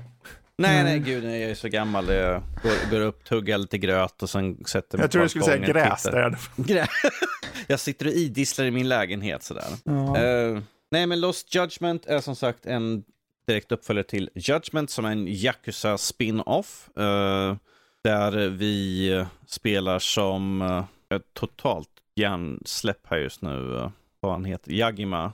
Nej, bra dag för mig, jag är lite trött i huvudet. Så. Uh, Yagima som vi spelade i första spelet och där han initialt blir utskickad på ett fall som eh, jag tänker vara väldigt vag för att det här är det som är intressant i spelet. Han blir utskickad på ett fall till en skola där han ska iväg och undersöka. Han är Eh, det- detektiv då. han är en detektiv, Mm. precis. För detta, för detta advokat. Okej. Ehm, och, eh, så har man kört föregående spelen så kommer man känna in alltid, alltid alla som är med i spelet egentligen mer eller mindre utav de större karaktärerna så att säga. Men att eh, i det här fallet så är det att eh, han blir utskickad på ett fall där han ska undersöka en skola där de liksom håller på och mobbar jättemycket. Samtidigt så är det en rättegång för de han jobbar för. Eh, där de, en, en polis har blivit liksom anklagad för att han har liksom gropat en kvinna på tåget. Eh, när rättegången håller på att avslutas så ställer sig den åklagare upp och säger liksom att ni kommer, ni kommer hitta en kropp i det här, på det här stället. Vilket de gör. Och där i och eh, eh kroppen har en koppling till den skolan som Yagima är på just nu. Så att man ser liksom att väldigt mycket av spelet kommer att vara trådar som går in i varandra. Det är väldigt mycket saker som för ihop liksom. Det finns väldigt mycket kopplingar på allt som han har gjort. Karaktärer han kommer möta på. Det är en väldigt stor konspirationsgrej det här under spelet. Um, jag, jag tycker storyn är riktigt bra skriven, även fast vissa dialoger kan ibland vara lite långdragna. Sådär. Inte lika mycket som Jespers spel som han spelar just nu kanske, men som jag, mm. vad jag har hört. um, men uh, när jag satte mig ner med spel så var det som att, jaha, har redan, jag spelade förra var 2019, jag bara, det känns inte som jag har varit ifrån som som jag plockade upp liksom samma spel igen och fortsatt mer eller mindre. För att det var liksom så här, ja men här är vi här, här är vi här. Ifall jag springer bort hit då hittar jag liksom till det här stället. Så då var det ju som att ingenting där fluter på. Vilket kan vara bra och dåligt sett till liksom att visst, du är väldigt bekant men att det, då kanske de inte har utvecklats så mycket. Men vi har lite nya saker. Vi kan, vi kan till exempel åka skateboard i spelet. Ooh. För att ta, för att ta sig Wow. fram. Ja, jo, men det är bara ett snabbare sätt. Ifall du inte har pengar för att åka taxi eller vill springa genom hela staden så har du att du har en skateboard nu som du kan åka på gatorna runt. Så du kan ta dig runt lite snabbare också. Ja. Eh, vi har nu tre stycken fighting-stilar eh, när han slåss. Eh, för att kunna ta sig an större grupper, enskilda fiender eller liksom använda deras stil mot dem själva. Alltså med en sån här, de slår, jag tar en ut, attack utifrån liksom hur de anfaller mer eller mindre. Så det tycker jag är intressant. Massvis med uppgraderingar på kampsportstilen, kampsportstilar, nya slag, eh, hur bra du slår. Så det finns väldigt mycket man kan uppgradera. Eh, jag rekommenderar att ifall man kör spelet att man ska uppgradera hur mycket eh, poäng man kan tjäna efter varje strid. Så man kan tjäna 50, 100, 150, 250 eh, procent mer eller något sånt där. Så det kan vara väldigt viktigt. Ehm, det intressanta är att vi får åka till uh, om, till staden som uh, Yakuza Like a Dragon. Uh, så att det var ju ganska intressant, liksom, det är det senaste spelet jag spelade i den här serien. Så det var liksom, jag bara, först, först visste jag inte att det var det. Jag bara, har vi åker hit, kommer inte ihåg namnet då, så det var, jag bara, jag känner igen mig. Till höger är en bar, till vänster så är det en spelarkad. Det var liksom så jag bara, ifall jag springer ner för den här vägen här, tar till höger, till vänster. Där är det baren som jag brukade sitta med han huvudkaraktären i andra spelet. Jag bara, ah, ja okej, okay. jag vet exakt var jag är någonstans. Så det är kul att de uh, går emellan de två spelserierna och återanvänder liksom städerna. Så att det är mycket, liksom, har man kört till serien så är det lätt att komma ihåg vart man är någonstans. För uh, visst, visst är det så att Like a Dragon, eller det här utspelar sig typ i samma, liksom som Like a Dragon typ efter det eller något. Jag kommer inte ihåg exakt när Like a Dragon är. Det här ska utspela sig nu 2021 här nu, tror jag det är, eh, där det spelet utspelar sig. Men jag kommer inte ihåg när Like a Dragon utspelade sig, men att det är ju samma område. Så att man, känner igen, man kommer känna igen karaktärer eh, i butiker och allt möjligt sånt där. Att de har ju exakt samma assets som de använder. Eh, vi kommer ju vara på en skola, väldigt stor del utav spelets gång. Och där finns det grupper som man kan interagera med. Eh, en första gruppen är en mystery group där man kan bli utskickad på lösa mysterier helt enkelt. Den andra är en dansgrupp där, där vi får lite grann så här, man ska göra dan dance moves, så man ska trycka eh, rätt kombination, typ X, Y och sånt, höger, vänster i takt. Din favoritgrupp jag... eller? Ja, ju precis. Just, just vad jag önskar. Men eh, det är Yakuza-spel. Jag förväntar mig att det ska vara lite knasiga precis. sidogrejer och sånt där. Det är ju precis ja, som... oändligt med sidogrejer. Det är väl de kända för. Med... Ja, jo precis. Plus att inne på hans eh, kontor kan man sitta och spela en eh, original Sega. Så jag satt och har suttit och kört lite Alex Kid på den. Och man kan köpa till sig nya spel där. Och jag läste någonstans att de eventuellt skulle komma med en DLC där det kommer fler spel också till den. Så Varför det, spela finns... riktiga spel? Man kan spela ja, spel i spelet istället. Du, du kan, ja. spela in, du kan springa in i arkad och spela liksom virtual fighter och sådana spel. Du ser, du behöver inte spela själva spelet, det är bara att gå in ja, i spelet och spela andra spel. Ja, precis. Helt, det är liksom framtiden. Liksom. Du, du, du, köper inte nya spel, du, du köper Lost, Judge, Lost Judgment och sen så spelar du spelet. bara till så får du nya arkadspel. ja, nej, jag läste att det skulle komma en DLC som skulle vara runt 10 timmar eh, mer storyline till, så vilket är ganska bra mängd. Men du får ganska mycket, beroende på hur du kör de här spelen så är det mellan 20 till 40 timmar. Jag tror huvudstoryn är runt 20 timmar mm. någonting. Och sen allt sidequest och allt alla de här skoluppdragen och sånt, vilket är ganska mycket, kan bli, tar upp mycket tid. Så det kan vara en 20 timmar till bara på att göra allt annat. Tävlingar och allt annat roligt som finns att göra i spelet egentligen. Jag har hört typ 70 timmar och grejer. Om du, eh, ja, det är säkert ifall du completionist ska göra allting. Men mm. eh, 20-40 timmar mm. generellt. Ja, vi kommer ju få mer kanske insikt i det på det djupa planet här på måndag när det släpps recension på den. Mm. Eh, så håll utkik på sajten. Men det var skönt ska, med lite... Ska jag, ska, jag, ska jag skriva recension på det också? Eh. Ja, jag hoppas det. ja.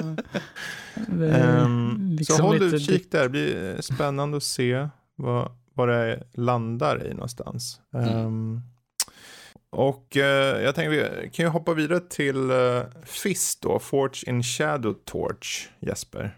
Du ja. hade kört typ en timma. Jag har kört också typ timma eller något. Fast demo ja. då. Jag vet inte ehm. riktigt uh, hur du började, men jag började ju med... Man fick ju ta kontroll över den här Reynold, eller vad den heter, den här um, kaninen som mm. har en stor fist-grej på sin arm. Så Bionic Arm han liksom. Är, ja, och han är ju där, där For, Torch City och mm. gör lite uppdrag och försöker rädda någon vän tror jag i något torn. Det är första grejen man ska göra. Precis, det var det jag eh, gjorde också. Eh, och eh, det är ett Metroidvania, mm. väldigt tydligt Metroidvania där du är i en stad, är i den här staden och går runt i olika områden och möter fiender och använder din stora näve mot de olika kombinationer med din, olika knappar gör olika moves och sånt. Mm. Uh, så kan du hitta lite hemligheter som lite notes och lite health upgrades och typisk Metroidvania. Och uh, av det jag har kört hittills tycker jag att det är väldigt tight och det känns väldigt bra i uh, hur du rör dig runt och karaktären. Du låser upp nya förmågor hela tiden. Du får typ ett dubbelhopp eh, och sen kan du hoppa. För, först, först för att du kan hoppa på väggar och sen får du att du får ett dubbelhopp. Jag, jag kommer ihåg, när jag satt och kollade på lite grann här på Discord när Fredrik satt och spelade, äh, spelade det här. Han bara, ja, jag låste upp dubbelhopp. Äntligen! Ja. Jo, men det var lite jobbigt i början, för man hade ju inte det. Mm. Typ när man skulle röra sig Men det, är, runt det är som du säger, det är en klassisk Metrovania. Du får ju hela tiden köra vidare och sen får de här förmågorna. Och du kan låsa upp. Det var en skön liksom, eh, mängd olika förmågor du kunde eh, låsa upp tycker jag. Eh, så det, det, Väldigt, finns, det finns en ja. del att göra där märktes det ju. Eh, Första bossen var väldigt simplistisk tycker Oh, jag. ja. Man skulle hoppa över en arm eller något och sen, jag vet inte om jag tog skada knappt. var det han som sköt Ja. iväg en? Ja, Ja. bara man visste, jag visste först inte att man, jag typ hade glömt av att man kunde dubbelhoppa första Ja, okej. någon bara för att, Det är kul, för för jag, att- jag körde mot han, då hade jag inte fått dubbelhoppningen. aha, Men det gick lätt, Oj. han var ju ganska lätt. Eh, var han, väldigt lätt, så det gick ju bra ändå. Men, Va, det eh, är lite skumt för att jag tror att man ska få den när man, precis i rummet innan man möter honom, tror att man ska plocka upp Okej. den och sen när man gjort det så det kan kanske jag man gå hade ut då, det är bara att jag inte använde då. Ja, jag. du kanske glömde av det bara. Ja, jag tänker mer för det kändes som att han var så lätt, att det var ju bara att hoppa över den. Ja, när han Ja. skickar iväg den där och sen bara mm, slå den i ansiktet typ och försöka undvika när han ska försöka slå tillbaka då. Eller när den skjuts, åker tillbaka den där handen. Ehm, det var Det ju... blir nog säkert svårare sen. dock. Ja, ja, absolut. Absolut. Eh, jag tycker om estetiken och spelet. Det är lite så här Ja. öststatsvibbar möter steampunk. eh, Mm. eh, och sen är det ju då en slags fabel också samtidigt på det här. För du är ju en kanin. Ja. Eller vad man nu har eller vad det nu är för något. Något sånt djur i alla fall. Mm. Eh, det är väl, jag tror det utvecklas i typ Kina eller någonting från början. Jo, jo, Eh, precis. På Steam så har den dess kinesiska namn. Eh, Ja. När man tar ner demot liksom. Eh, bland annat. Men det, jag tycker det känns lovande också. Jag körde ju som sagt en timme eller något. Det är action-plattforming så att säga. Och det är bra på närstrider och kan, bland annat så, så det blir lite kul tyckte jag. Just för att vara så. Ehm, och lite pussel, lite mild pussellösning så. Man kanske ska bara Inte alltså jättestor, Nej, inte det- i det jag kört hittills. Det var liksom Alltså- smasha en vägg med Ja, din precis. superattack. Som sagt, väldigt mild. Så. Och då, Ja. för att du ska ha det så behöver du kunna göra den, det slaget liksom så. Eh, men Ja. annars så, jag vet inte, jag fann det ganska rudimentärt. Alltså ganska basic. Och den här berättelsen om att han skulle hitta den här kamraten och så. Ehm, kanske inte var något som fick det att fastna för mig så. Men gameplayet Ja, och utseendet. eh, är väl det som jag fastnar mest för. Är ju i regel, eh, vad heter det, inte jättemycket för just en jättedjup story alltid kanske. Eh, mycket är väl oftast typ så här undangömd lore och sånt eh, lite grann. Ja, Och kanske. mycket fokus på gameplay. Eh, Precis. I alla fall, det känns som att Men jag det tyckte det är, var jag ganska okej fokus för de hade ju en hel del cutscenes i början för att etablera Jo. den här kompisen och så som blev tagen. Ehm, Jo, eh, om man jämför med vissa andra så är det ju mycket mer. mm, Men jag säger att, menar att typ, eh, liksom huvudaspekten med det är fortfarande gameplay. precis, Eh, märker man. precis. Eh, det är ganska, det är väl ganska billigt också överlag, för jag köpte ju en fysisk utgåva för Mm. 250 spänn. Eh, jag tror att eh, typ likadant överallt. Så om man vill ha någonting inför eh, Metroid Dread nu som vill hålla den över där tills Mm. dess så kan jag definitivt rekommendera att ta en närmare kik på detta och kanske testa demon först om man känner sig osäker. Ja, finns det demo Mm. till Playstation också eller? Ingen aning. Ja, det finns på Steam i alla fall, det vet jag. I och med att det är jag testade då själv. Jag tycker också man ska testa det här. Eh, men du säger att det går att köpa var som helst. Digitalt går det att köpa här. Fysiskt däremot, då får man väl beställa från utlandet. Eh, Play Asia heter det. Ja. Eh, de är rätt så bra med det där med frakt och sånt. Eh, så det blir inte så farligt därifrån. Eh, och det är, eh, då kan man köpa en asiatisk version som har samma liksom, properties, man ska säga, som vanliga. Så Mhm. det, du får rätt språk och sånt. Och det var bara 250 spänn. Eh, dessutom fick man med lite typ stickers och någonting. Visste jag inte när jag beställde. Okej.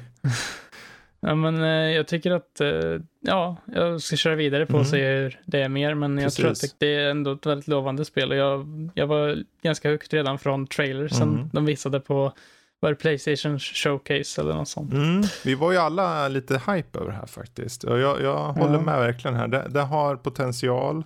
Och jag kan ju inte basera något mer egentligen på det demot, för det hade lite så här issues eh, i frame pacing och sånt också märkte jag. Men det kan helt och hållet vara en demo, ett demoproblem så att säga. Ja, jag hade inga problem med frame rates överlag i alla fall. Eh, Eller var det pacing? Eller ja, frame pacing. Um, vad innebär det egentligen? Det innebär att den har konsekvent framerate, bara att uh, den är inkonsekvent på att skicka, um, den skickar, skickar vissa frames dubbelt. Aha, ja, nej det var ingenting jag märkte. Just. Oavsett så är det 319 spänn uh, på digitalt. Det var ju dyrare än Eh, köpa fysiskt. Ja, det var, men det är väl, var det fraktfritt? För jag har försökt att köpa också från den sajten. För mig kostar det 350 spänn på den sajten. Jo, men det är lite frakt, men själva utgåvan var eh, 250 bara den. Och För mig kostar utgåvan frakt. 350. Har du varit kund där länge eller något? Nej, Nej, för Ja, jag, jag- jag, såg, jag, jag måste använda något coin stod det för att få ner. Ja, okej. Eh. När jag köpte den var det i alla fall 250. Men Ja. det kan, de kanske har ökat priset nu. Ja, kanske drog ner på mängden och ökade lite. Kanske var någon, att det kanske var någon sån här rea-period då eller någonting om jag minns rätt. Jag kommer inte ihåg om Kanske. det var. Men Oavsett så Ja, ja. finns den där. Vill man ha fysisk utgåva, för jag ser här, den uh, Fist Fortune Shadow Torch English, eh, 347 spänn. Eh, och det är ju liksom, och sen lite frakt på det, antar jag. Eh, en hundring kanske. Eh, mm. Men ehm, det finns digitalt och det finns eh, att köpa där. Och jag tycker nästan det är kul om folk köper det fysiskt. Bara för att eh, det, det är ett spel som inte kommer hittas fysiskt här. Inte än så länge i alla fall. Nej. Jag vet inte om det är planerat någonting för det. Men, ehm, men där har vi i alla fall Fist Forge in Shadow Torch. Vi kanske återkommer till den lite längre fram. Mm. Så, ehm, jag tänkte om jag ska, jag vet inte om ni är nyfikna på den här Halo Infinite. ehm, jag körde ett tag här på eh, online och på deras tutorial. Eller vad man ska, de, de har ju offline-läge man kör mot botar också. Mm. Som, jag, som jag kände på. Och eh, jag måste erkänna att jag tyckte att det här känns lovande. Det är ju, alltså mer eller mindre känns det ju väldigt kod. Så att det har den där snabbheten liksom. Så att man bara hoppar in och, och, och skjuter och så.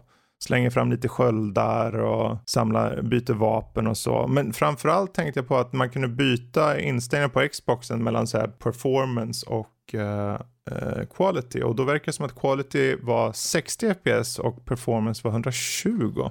För det var ju, Oh, damn. Eh, Det Så det känns väldigt, visst det var lite glitchar i det här men å andra sidan det är ju inte släppt än och det kan vara en, en tidigare bild eller någonting. Ehm, och jag testade ju då, jag körde med handkontroll först och sen märkte jag att aha, man kan koppla in mus tangentbord till konsolen också. Så jag testade det också. Båda funkar ganska bra. Det fick någon bugg där för handkontroll eh, vad säger jag, för mus tangentbord. Som tydligen är en ganska Mm. känd bugg som de arbetar på. Eh, så, men det är ju just nu eh, med, med handkontroll tyckte jag det kändes ganska uh, väloljat så att säga. Eh, snabbt och eh, smidigt helt enkelt. Sen är det, Ja. bara, det är ju som sagt det är ju bara liksom multiplayer eller den här mot botar som är typ testbanor. Så det är ju inte som att du får någon story som jag kan berätta något om.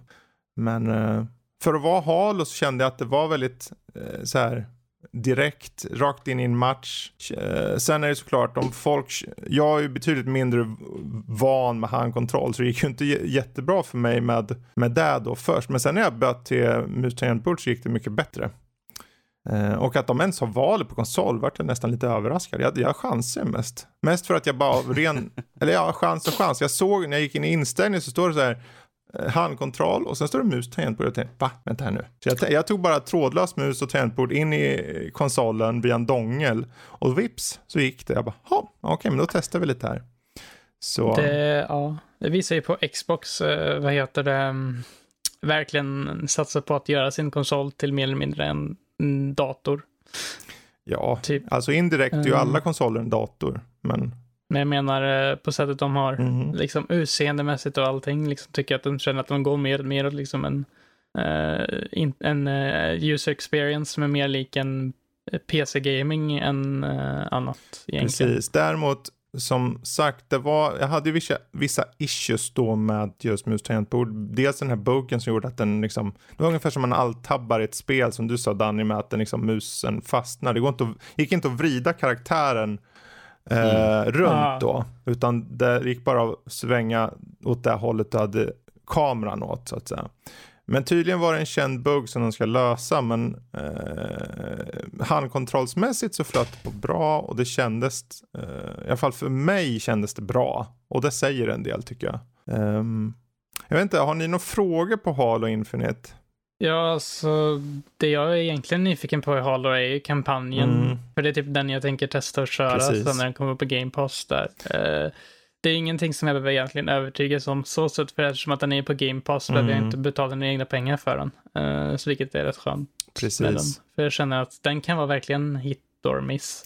Ja, Eh, för de har verkligen inte visat någonting knappt av den känns det som. Men den har ju No. potential, alltså de har visat typ två trailers eller Mm. någonting med konkreta saker. Eh, och konceptet de hade det här med open world, Mm. eh, utforska, du fick en hookshot typ du kunde använda. det. Ja. Det, det kan vara intressant och, precis. Den Nice. funkade för övrigt ganska bra den där hookshoten. Eh, ja just det, har ju multiplayer också. Ja.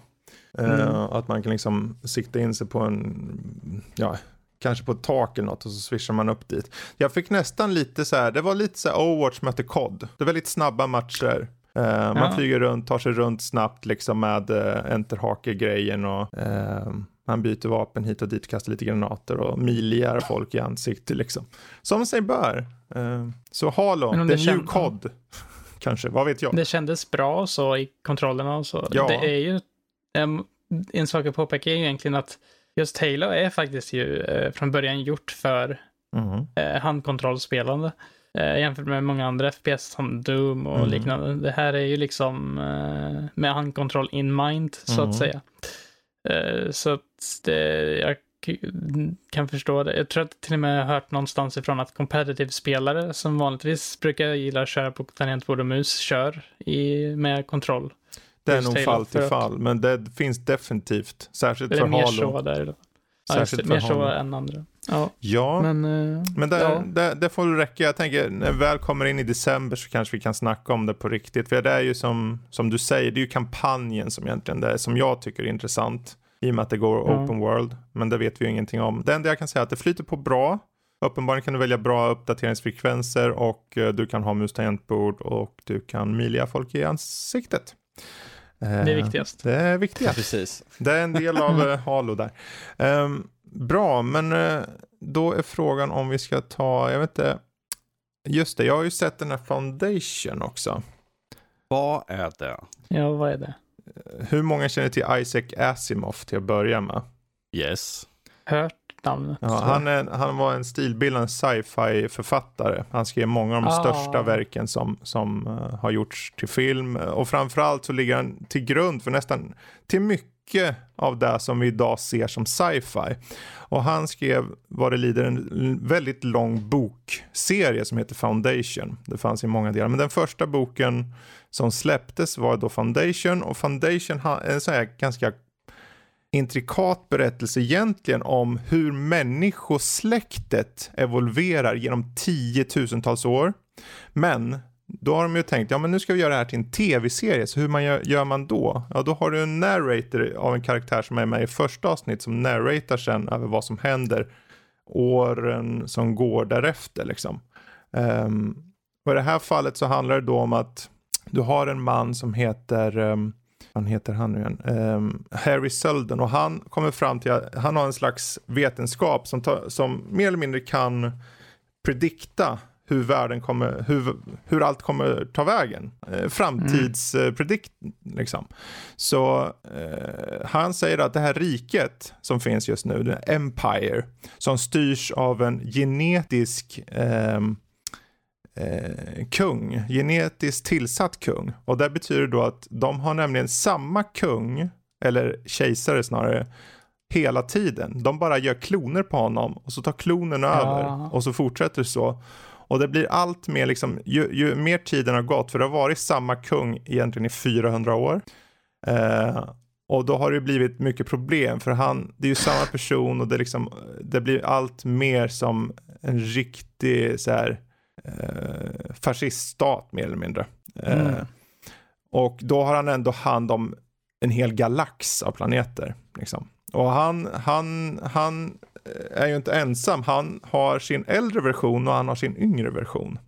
Som har ett barn då som är samma karaktär fast liten och sen en äldre då. Och då får man följa de här, man får dels följa kejsaren, eller kejsarna. Och du får även följa då den här eh, Harry Seldon då som, som introducerar den här vetenskapen som säger att det här riket kommer gå under. Men en fascistledare vill ju inte veta att riket ska gå under så han tar den här eh, vetenskapsmannen och skickar den långt bort till en planeten så långt bort så att han aldrig kan göra någonting åt, för den här vetenskapen är ju inte bra för det, det kan ju inte, det kan ju inte ske. Det är ju inte möjligt. Tyvärr så händer det ju saker och ting, utan att spoila något, som gör att eh, saker och ting på riktigt är på väg att ge sig. Det märker man redan i första avsnittet. Men det, är, det här är nog en av de mest påkostade eh, tv-serier jag sett på länge faktiskt. Eh, de har ju väldigt mycket som de försöker göra på plats på massor med olika liksom eh, göra på plats sett till att de har olika environments. Um, så det, det, jag, jag har en känsla av att de har varit liksom all over världen för att spela in alla de här scenerna. Eh, och karaktärerna som kommer och går, det utspelar sig under ett spann av många år. I de första tre avsnitten i alla fall som, jag, som har sänts hittills. Eh, och mycket bygger på den här, det är mycket moralfrågor kring vad, vad är rätt och riktigt i ett, ett kejsarrike att ha vad gäller eh, kejsaren då med de här klonerna. Eh, han degraderar ju sin egen förmåga mer eller mindre genom att hela tiden klona sig själv. Hur blir en utveckling om du bara har samma person? Och uh, går det att stoppa den här predictionen som, som Harry Seldon har gett? Så det är många större frågor och det finns ett visst för, uh, Isaac Asimov ligger till grund för att skapa genren och mycket efter, efter han skapar sci-fi genren Eh, så har vi till exempel Dune och liknande som, som kom därefter. Och den har en del ah. Dune-vibbar den här serien också. Ganska stora Dune-vibbar mm. med just eh, de stora landskapen, frågorna kring vad är mänskligt, vad är inte mänskligt eh, och så vidare. Så, Just an electric sheep sleep. Mm. Eller dream. Så det, det, gillar ni lite mer thoughtful sci-fi. Utifrån de tre avsnitten som har sänds hittills så skulle jag nog rekommendera att ni tittar det här. Eh, jag har ingen aning vart det kommer ta vägen sett till, för de, de har ändrat om redan från böckerna. Eh, vilket är en bra sak, för det betyder att då, då behöver man inte, om ni gillar Foundation i bokform, då får ni åtminstone en ny upplevelse. Å andra sidan, om ni gillar Foundation i bokform, den fokuserar egentligen aldrig på karaktärerna i och med att den utspelar sig på typ 10 000 år, hela serien. No. Eh, jag tror inte de kommer göra så här för det, de har bara hoppat 35 år framåt. Bara det var topp tyckte jag. Eh, så 10 000 år vore ett helskotta. Men, eh, Var kan vi hitta den då? Den finns på uh, Apple TV. Finns den här. Okay. Um, ehm, och jag undrar om det inte var Amazon också som hade den. Det var någon större, men det är Apple TV vet jag i alla fall. Uh, så är ni nyfikna Foundation, om ni vill ha en sån här riktig rymdopera med mycket, mycket produktionskostnader och lite vibbar av Dune, men framförallt en egen grej. Eh, så ska ni kika in den. Så där. Mer, mer knas från Isom. Ja, mer knas. Det är mycket som släpps ut där från honom som eh, då är, det ändå väldigt, och då är det ändå väldigt gamla saker. Ja, herregud. Han är ju död sedan länge, den gamle mm. gode Asimov. Asimov. Asimov. Wow. Wow. As if. Med rätt att nörda, det har jag. Uh, Cloud Gardens. Jag har inte skrivit den här recensionen. Vill ni höra lite om Cloud Gardens? Ja, vad är det för något? Tänk dig att du har en trädgård Jesper. Ja. Fast din trädgård den består av en, eh, en postapokalyps. Okay. Som du ska växa igen med växter. Så ja. Eh, hel, det här är ett pusselspel Cloud Gardens. Du får ett diorama Aha. i så här fint slags mix mellan pixelartad eh, polygonutseende. Eh, som du sen får massa frön och de här frönen planterar du då och får att växa genom att placera saker i närheten av dem. Och när du har fått hela, du har bara en mätare som visar så här i procent. När du når 100% då är du klara banan. Så du ska helt enkelt bara plantera frön, få dem att växa så mycket som möjligt och ju mer de växer, desto mer höjs då den här procenthalten. Och när du når 100% går du vidare till nästa nivå. Mm.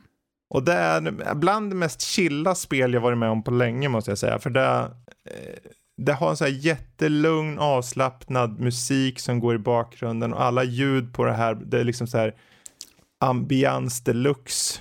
Det är bara till för att du ska långsamt men säkert plantera dina små eh, svampar på en vägg så att det börjar växa uppåt eller en klängväxt eller eh, kanske bambu eller en stor ek. Vad, vad du vill i olika små diorama.